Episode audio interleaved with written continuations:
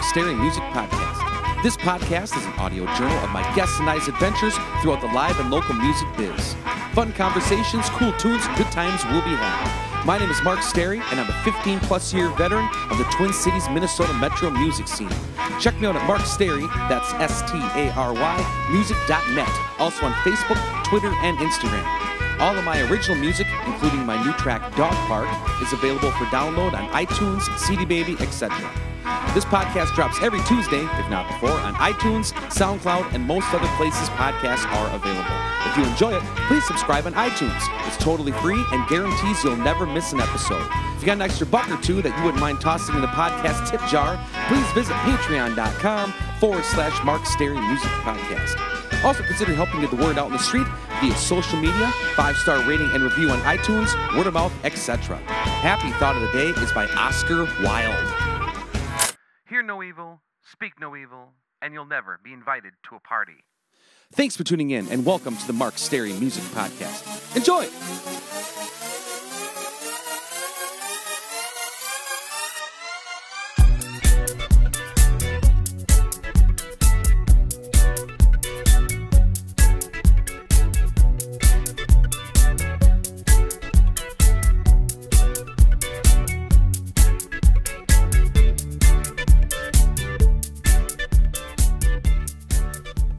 Welcome back to the Mark Stary Music Podcast, episode 90. Thanks to all the folks who contribute to this podcast on patreon.com. Coming at you this week on a beautiful summer day in Turtle Lake, Wisconsin. Busy prepping the family cabin for the 4th of July family events while listening to the new episode of Jim Florentine's Comedy Metal Midgets podcast. Starting off the day right. Last week's Wednesday, I played a solo show at Pub 42 in New Hope, Minnesota. Great to see Trav and Kate out and about, and good reason to rock some replacements. Thursday, Brian K. Johnson and myself jammed at the Wayzata Bar and Grill. Walked in and was informed that they were canceling live music, and our show that night would be the last. We've been playing the last Thursday of the month rotation there for five plus years. Lots of friends, fans, and memories made at the Muni. Very disappointing, and I hope they reconsider. Friday, I played a solo show at Danny's in Stillwater, Minnesota. Despite 4th of July weekend, it was a nice dinner crowd. Saturday, Brian K. Johnson, Copper, and myself loaded up his new tricked out, unbelievably loud Chevy Suburban and headed to Breezy Point, Minnesota to rock out at JJ's Pub. Guest singer Nikki and I's duet of Islands in the Stream brought the house down. Sunday, Copper the Wonder Gold and I played a show at Paradise Landing in Balsam Lake, Wisconsin. The weather was perfect and the patio was packed. Copper worked the audience while I jammed away and we walked away with a full tip jar. Upcoming shows. Wednesday, July 5th, 2017. I'll be playing a solo show at Pub 42 in New Hope, Minnesota from 7:30 to 9:30 p.m. Thursday, July 6th. I'll be playing a solo show at Tuttle's in Hopkins, Minnesota from 6 to 8 p.m. Friday, July 7th, I'll be playing a solo show at Ingredients in White Bear Lake, Minnesota from 6 to 8:30 p.m. Saturday, July 8th, Brian K. Johnson and myself will be rocking PD Pappy's Poop Deck in Stillwater, Minnesota from 3 to 6 p.m. Sunday, July 9th, Mr. Brian K. Johnson, Brian Ricochet Leger, and myself, we rocking out at 7 8th Jam in Jenkins, Minnesota from, I have no idea, after whenever Burkhart's done. Guest this week. is the frontman slash singer songwriter of the popular Minnesota rock band The Honey Dogs, Adam Levy. We discuss Sgt. Pepper, The Honey Dogs' new single, Your Own Shadow, album art, etc. Enjoy the conversation.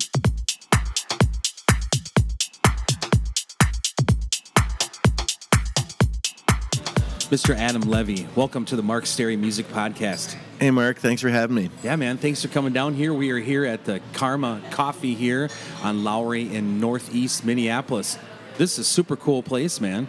I, I love it. Right across the street from my favorite Volkswagen Audi repair store. Nice. And friend, my, my actually my daughter got a job here, so this Really? has become a hang. Yeah, she's not working today, but she works here and a couple of other places. That's cool, man. I didn't girl. realize this was uh, the first coffee shop I've seen that's dog friendly. Yeah, we there are a couple dogs in here, aren't there? Yes, there are.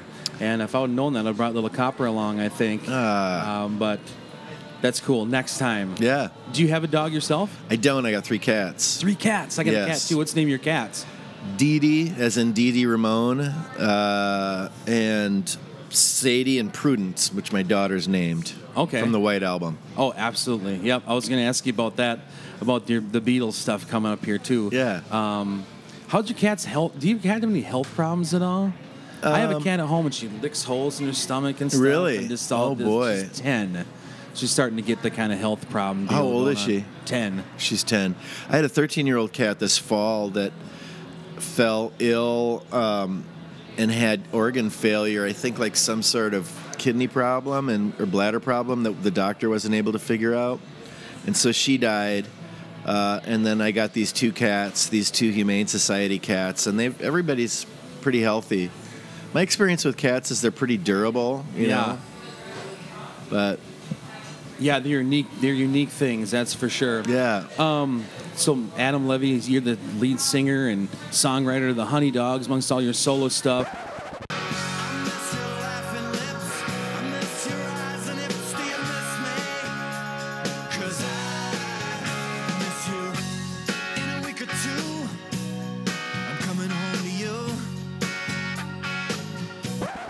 Was going to ask you, how's your hand? I saw on Facebook this Yeah. nasty stuff about your hand, and I saw the one where you're popping it. Yeah, well, as you can see, it's it's healing, but it looks like a like a burn heal. You know, it basically was a burn heal. For uh, for anybody listening right now, uh, my warning is if you're going to squeeze a bunch of limes or lemons, make sure you wash your hands before you go in the sun. And that's what it was? That's what it was. It took me a couple days to figure out what the hell it was. I uh, I had my daughter's graduation party a week ago last Sunday, and uh, I was like spent three hours prepping food for this really big party. And the last thing I did was I squeezed 12 limes, and I figured, you know, limes you don't need to really wash it. It's healthy. You don't need to wash it off your hands. And I was in the sun, and the next day I noticed I had these burns on the sides of my hands by my thumb and they just kept getting worse and worse. And I, I went online and looked it up, and it's a condition called phytophotodermatitis. And eventually, by the middle of the week, I ended up having a blister that was about the size of a half of a lemon.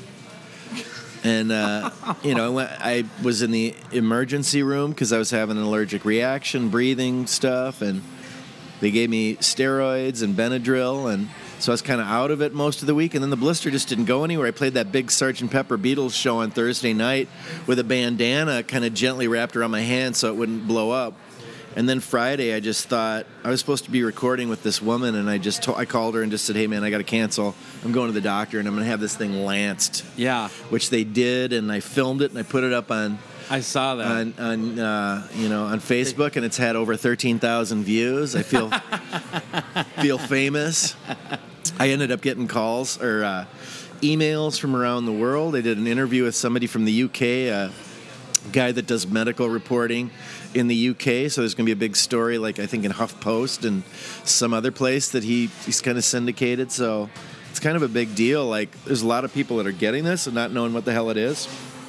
And uh, Instagram, also a lot of people have reached out like, "Oh wow, my friend just had that same thing," or "Wow, look at me, look at my pictures. I had the same thing, and I'm at a different stage than you are. What do I do?" And so, it's just uh, it's a thing, you know. It's like a lot of people that are dealing with it. wow, that's crazy, man. And you think that spending a lifetime writing songs and making videos, doing all that stuff, and Yeah. here you're going to be world famous for Yeah. for squeezing lemons. Hey, you know, and they and and they're even they're even mentioning I'm a songwriter in my band and websites on there. oh, dude. There's a friend of mine who reached out uh, on Facebook and she said, "You got to get this thing on." And she gave me this website. Like I- she said, I put this video of a squirrel and a bunny, like these baby babies, baby animals playing with each other out in front of my yard, and I made three thousand freaking dollars on this thing over the course of a year.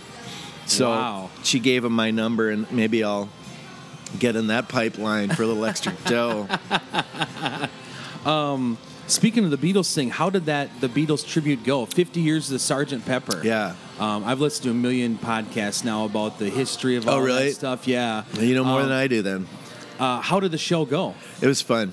We did two shows actually. We did one in Rochester with like a 40 piece orchestra Jeepers. strings, woodwinds, brass, harp. You know, we really, I think the intent was to kind of try to recreate Magical Mystery Tour and Sergeant Pepper, both of which came out in 67, 50 years ago, as, as best we could, as faithfully as we could. And uh, I kind of realized, you know, after the second show, it's like, it's like somebody giving you the keys to this amazing car. Like, you know, the fanciest Bentley or Jaguar or whatever you could imagine, and just saying, you know, go for a spin.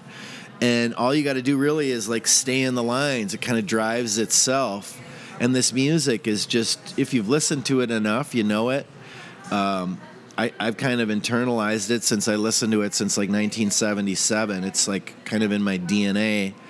Um, and so I got to sing some of my favorite songs. I got to sing Strawberry Fields Forever and Lucy in the Sky with Diamonds and I Am the Walrus and She's Leaving Home and The John I- Lennon Day in the? Life.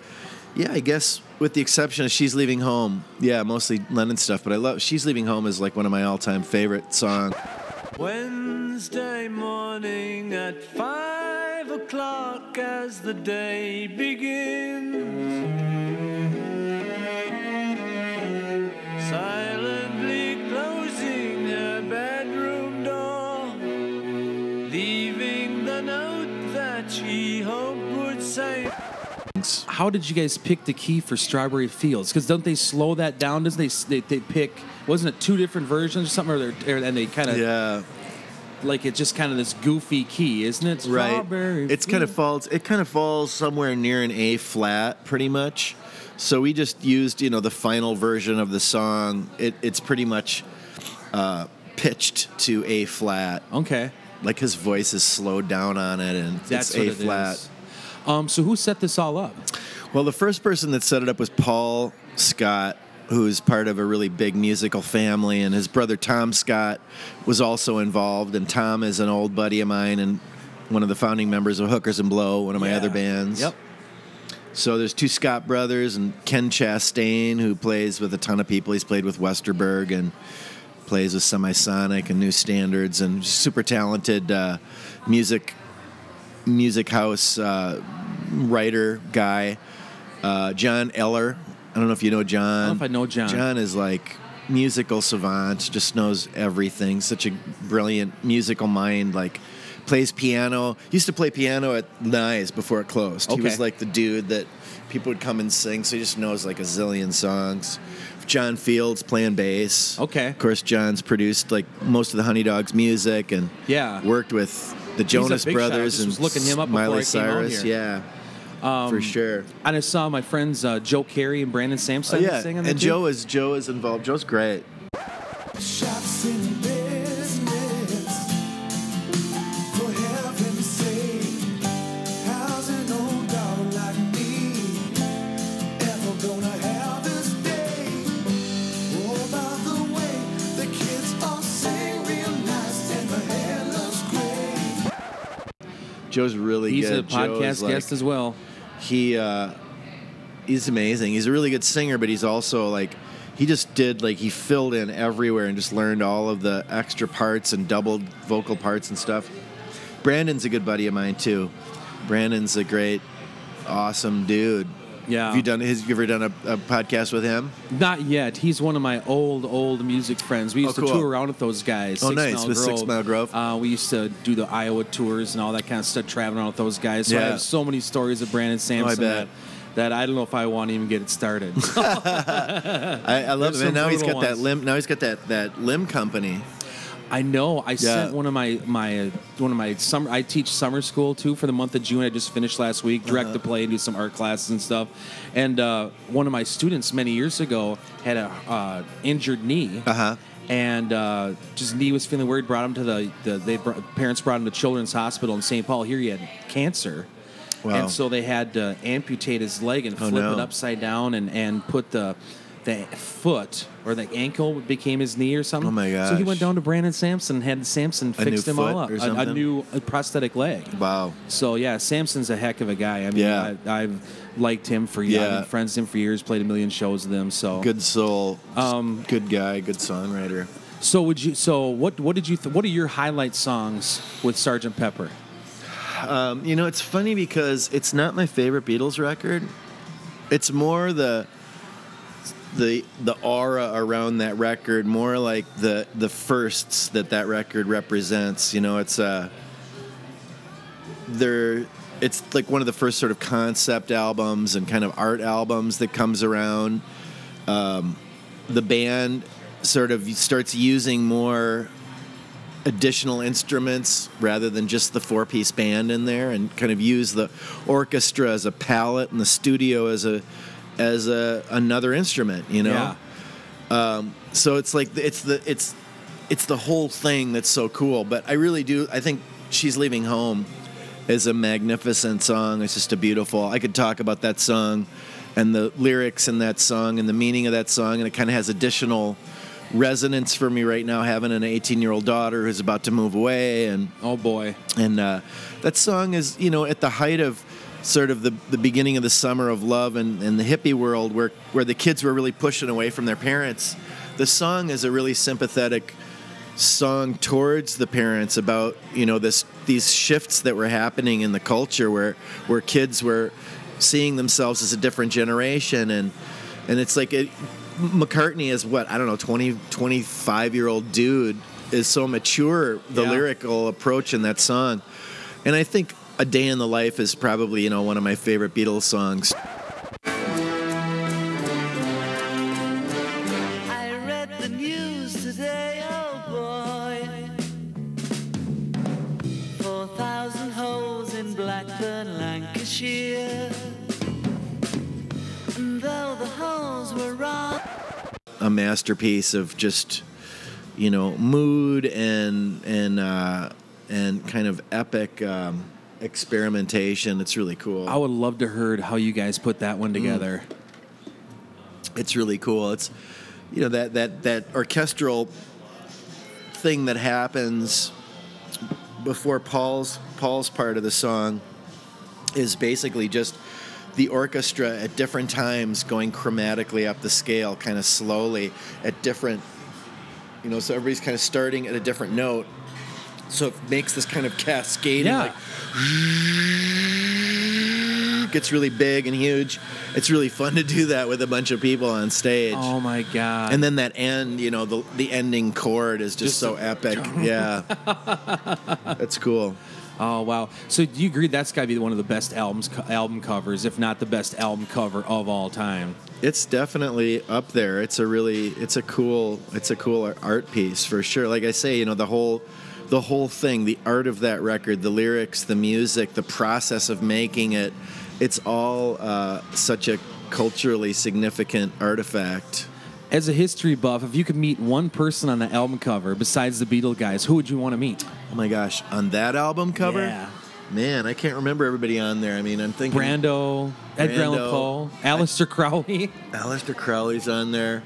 Oscar Wilde is somebody who I've Wilde's always been fascinated by. Um, uh, He's hilarious. I was reading his yeah, last oh, he year. is. He is really Um, funny. The picture of Dorian Gray, the guy I can't think of the guy's buddy, whoever Dorian Gray's buddy, is just hilarious. These one-liners he has constantly through the whole play, or the whole book, is amazing. Yeah, I mean, he's he was sort of a, a, a almost a stand-up comedian of his time. Just his ability to play with language. I can't remember a lot of his sayings right now, but um, I've used them in songs before just because they're so they're so. It is awesome. real lyrical, isn't it? That's Yeah. why it was interesting. You could just condense a whole th- a thought down just to Right. one line. Um, yeah, I'll have, to, I'll have to dust that off too. I, I can't remember everybody on the. Sergeant Pepper cover. I almost feel like I need to pull that out right Yeah, you now can to pull it see. out, man. It's just a loose podcast hanging out here, man. Yeah, I see Johnny Weissmuller from Tarzan.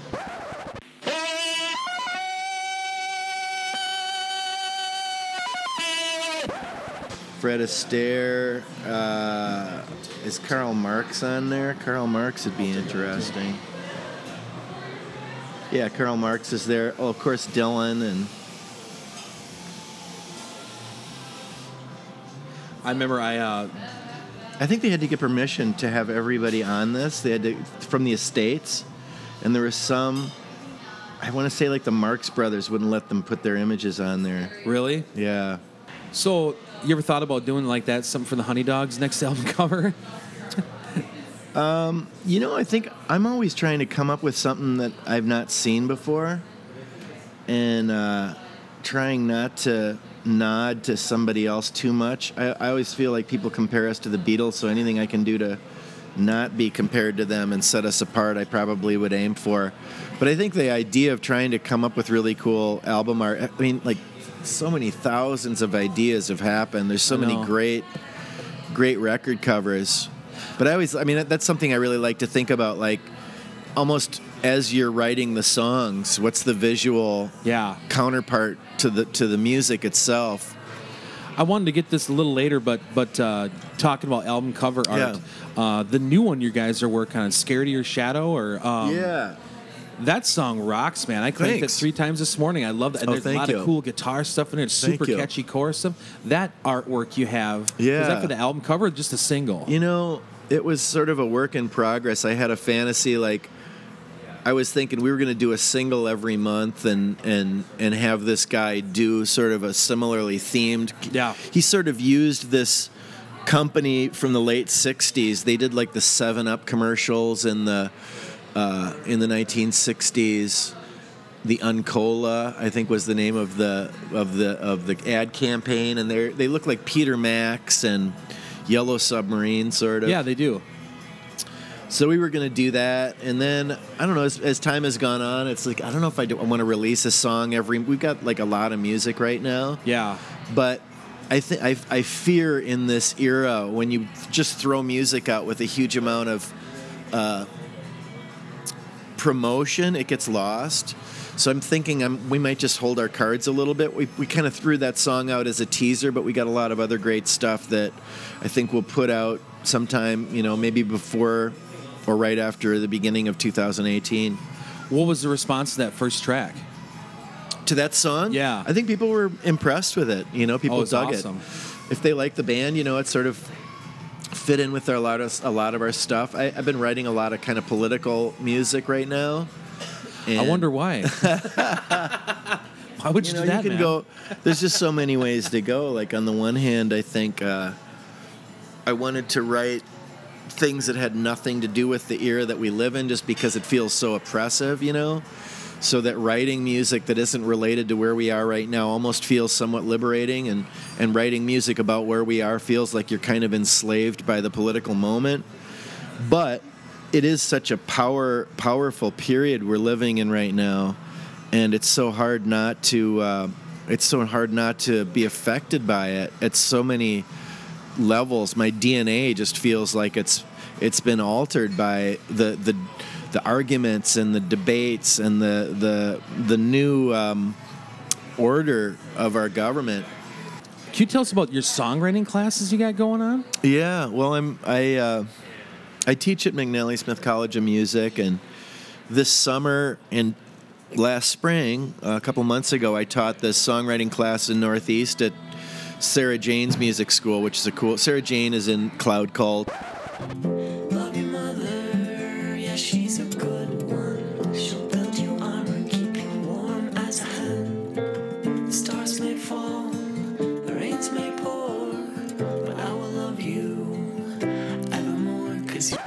And she's got this really cool little music school over here on Central Avenue.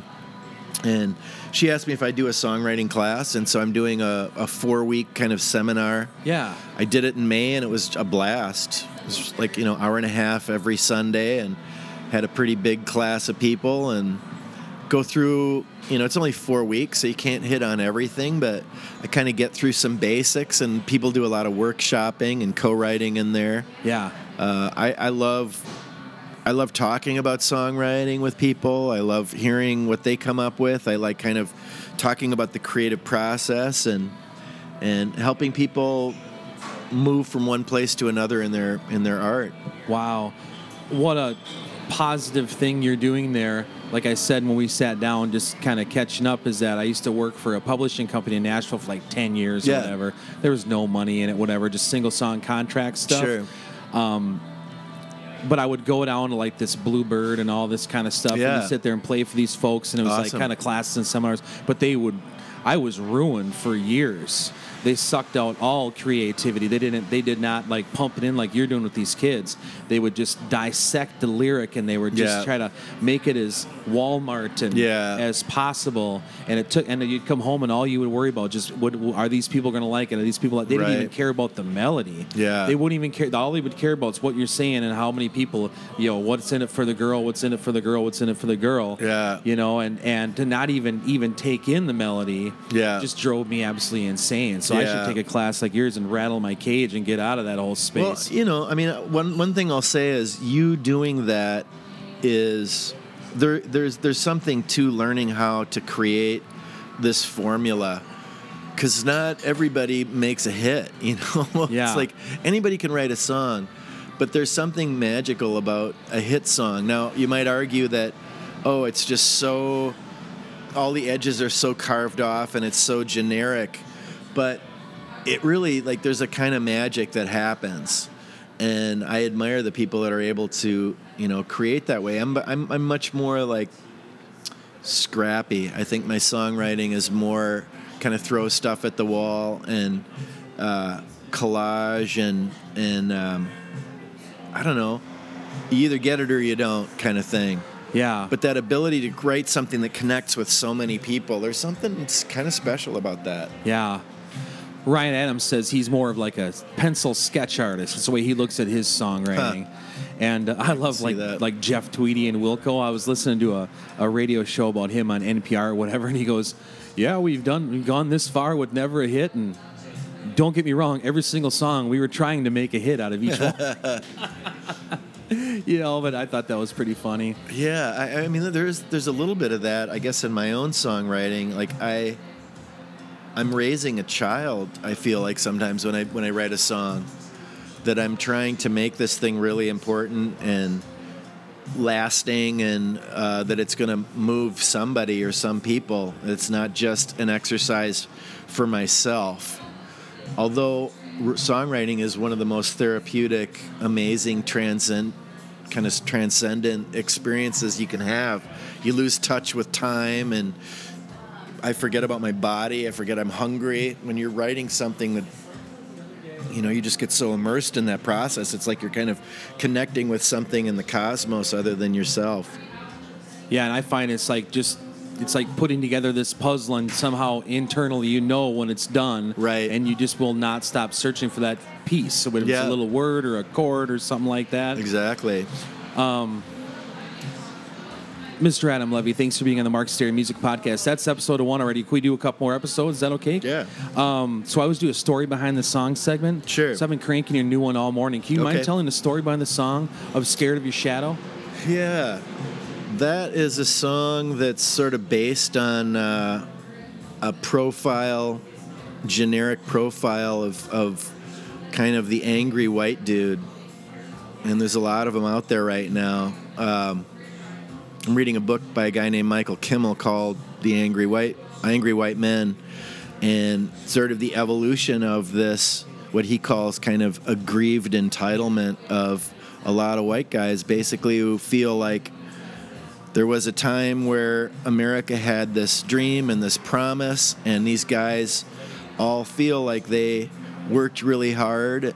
You know, they had families, they did everything they were supposed to do, and it didn't deliver the promise. They're not making more money than their parents, they're making less money than their parents, they're working harder. Uh, they're, you know, their masculinity feels like it's taken away from them. And then they, because of all of this angry radio stuff, their, their legitimate complaints have been translated into kind of a really hostile political energy. You know, Rush Limbaugh has taken a lot of these people's feelings and channeled it into hatred towards immigrants and women and gays and you know Muslims and Latinos and whatever else. Like, hey, these people are taking shit away from you. Instead of looking at the real problem, which is there's a very small number of people in our country who control all of the wealth and who have moved businesses abroad to make more money and who have taken away, you know, opportunities for people here. And it's just really easy to scapegoat other people. So in a nutshell, that's kind of the person who I'm singing about in that song is the person who feels like they're we're entitled to something and aren't getting it and they're blaming the wrong people for it. And these are oftentimes these people are saying, you know, they're calling people snowflakes. They're saying, you know, you're just sense overly sensitive and you're emotional and you know, why can't we speak in a way that you don't call politically correct. Everything we say hurts your feelings. And to me, it's like actually these guys are really scared. You know, these are the guys. They're they're scared of, and not just guys. They're women and, and men, but they're they're you know they're taking the terrorism that's happening caused by very small numbers of uh, of Muslim folks and not as scared of white folks who are killing even more people, not scared of guns, which are causing a lot of this violence.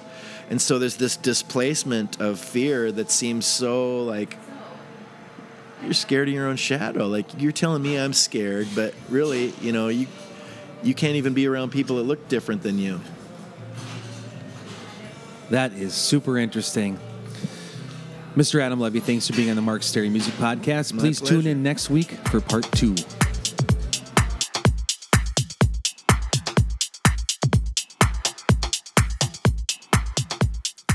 Thanks for tuning into this week's edition of the Mark Stary Music Podcast. Hope you've enjoyed the program. We'll see you back here for new podcasts about life and times in the live and local music scene each and every Tuesday, if not before, on iTunes, SoundCloud, and most other places podcasts are available. This is a listener-supported podcast, so if you'd like to get on board, please visit patreon.com forward slash Mark Stary Music Podcast. If you enjoyed some of the musical edits on the show, please head on over to your local record store or do some digging on iTunes and load up on some new songs. Also, if you get a chance, please go check out some live music somewhere. It could be a great and worthwhile experience. Life is short, go have some fun. Till next time.